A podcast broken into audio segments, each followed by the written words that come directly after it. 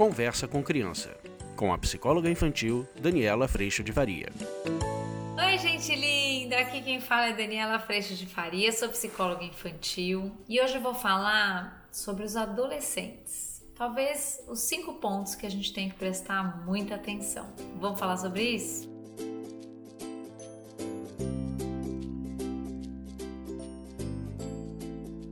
Eu tenho tido a oportunidade de acompanhar alguns adolescentes e acho que talvez trazer essas cinco coisas seja importante para a gente manter a atenção nessa fase tão importante, tão especial da vida. Primeira coisa, gente, que eu queria trazer para vocês é a gente prestar muita atenção quanto a esse pensamento de que os adolescentes não precisam da nossa orientação. Às vezes eles estão tão compridos, tão grandes, tão altos, tão voz grossa, tão enormes, que a gente, a gente tem a sensação de que eles já dão conta de lidar com desafios que aparecem. Não percamos de vista a importância do nosso espaço de orientação. Orientação com proximidade, orientação com consideração, orientação para que esse adolescente saiba que aquilo tudo que ele está aprendendo, acertando, errando, a gente continua aprendendo, acertando e errando. Quanto mais próximos, mais fácil será esse processo de orientação, de troca, de momentos que sim, muitas vezes ficam imensamente desafiadores nessa caminhada.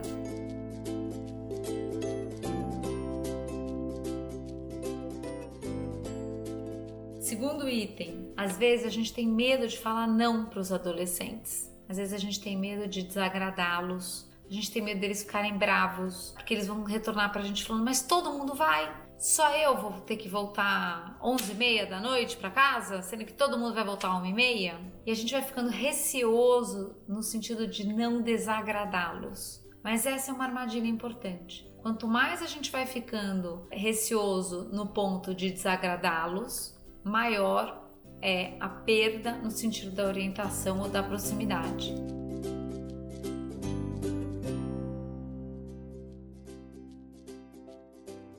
Eu gosto muito desse ponto 3, que é uma armadilha que é a gente não se considerar na relação. Eu gosto muito da medida do desconforto que sempre vai aparecer tanto na gente quanto nos adolescentes, que é, imagina que a gente está tentando combinar um horário para esse adolescente ser buscado numa festa.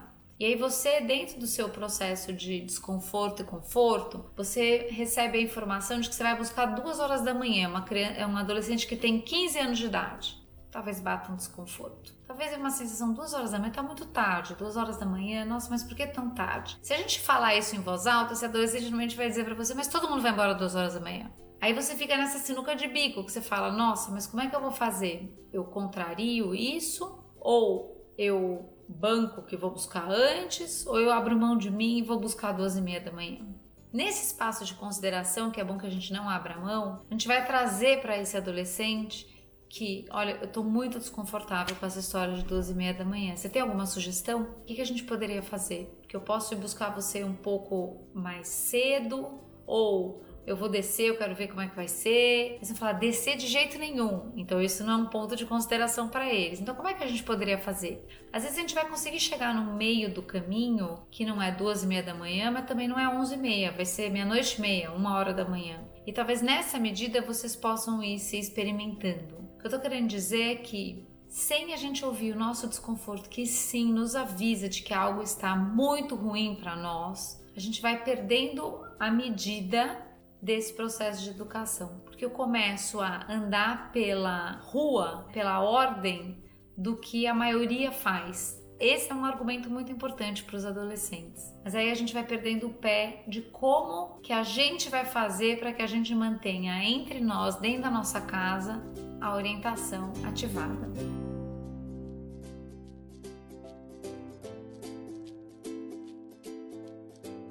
Ter medo do adolescente não gostar do que a gente vai dizer. Então, assim, nesse processo de educação, e principalmente quando a gente vem para um espaço de consideração, muitas vezes a gente vai dizer coisas a respeito do que eu tô sentindo de uma situação que tá muito ruim para mim, tô desconfortável, tô me sentindo desconsiderado, e eu vou convidar o adolescente a me considerar. E dentro desse processo, ele vai me convidar a considerá-lo. E aí a gente vai achando um ponto, que às vezes é difícil, mas ele é possível, um ponto onde eu e ele estejamos considerados. Quando a gente consegue isso, isso é um ponto muito bacana, porque imagina que é uma sensação de imensa proximidade, confiança e a gente trabalhando para que esteja bom para todo mundo mas esse é um ponto que é trabalhoso. Isso pede contato, isso pede a gente ter uma autoobservação muito grande da gente, percepção dos nossos desconfortos, abertura para ouvir a necessidade do adolescente, criando abertura na nossa forma de falar para que ele também consiga ouvir a nossa necessidade, ao invés da gente simplesmente dar ordem e prende o que não funciona.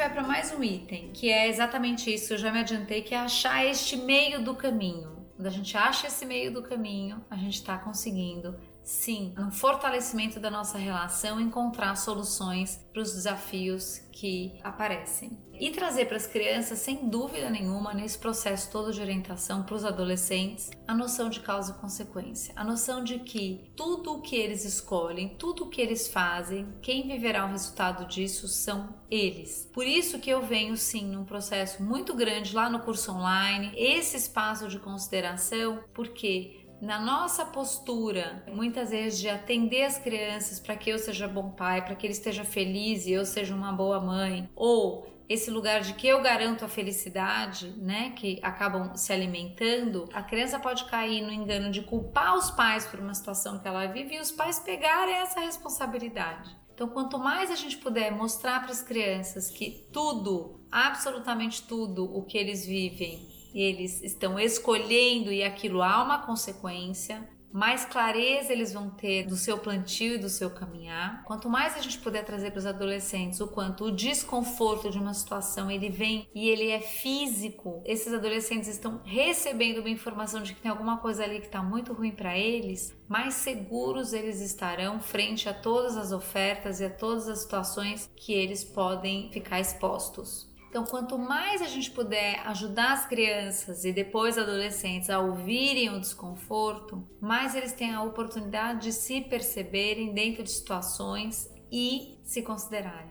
O desconforto, ele chega a ser físico, ele chega a ser uma angústia, um processo de ansiedade ou uma irritação, um aperto no peito. Esse desconforto normalmente ele nos avisa de que há alguma coisa que está acontecendo que está muito ruim para mim tá ruim, eu tô em risco, alguma coisa tá acontecendo. Quando esse adolescente aprende a ouvir isso, a gente está convidando a ele a se respeitar, a se considerar, não necessariamente desconsiderando o outro, mas aprendendo a se ouvir. Nessa fase, primordialmente, onde o pertencimento é uma das características mais fortes, eu aprender a pertencer sem me desconsiderar é talvez o nosso grande desafio. E se por um acaso a gente consegue com os nossos adolescentes criar uma relação próxima de orientação, de consideração de todos, mas sim, precisa estar tá bom para os pais e para os adolescentes, para que a gente vá caminhando junto nesse processo de crescimento e de mais autonomia, esse adolescente ele também tende a se respeitar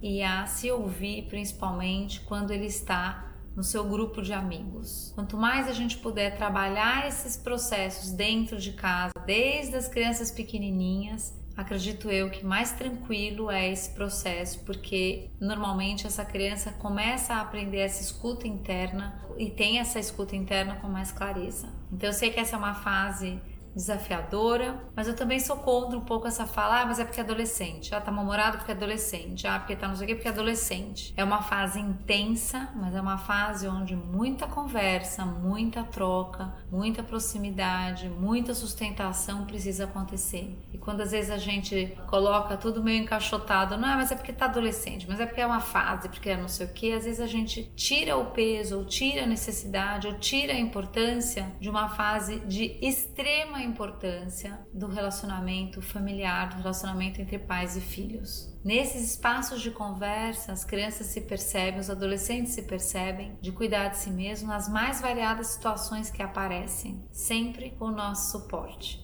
que a gente possa, ao invés de exigir posturas, que a gente possa ajudar esses adolescentes a construírem as posturas mais adequadas e mais respeitosas, principalmente com relação a eles mesmos e aos outros.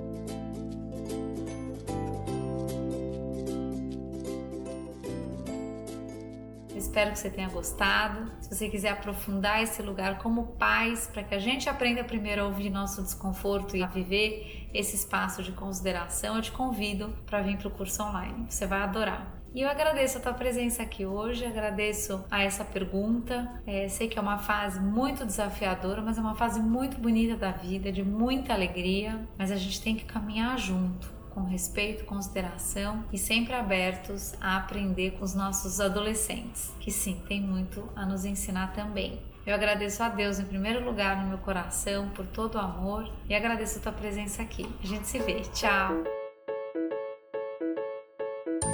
Você acabou de ouvir Conversa com Criança, com a psicóloga infantil Daniela Freixo de Faria. Mande seu e-mail para conversa@danielafaria.com.br.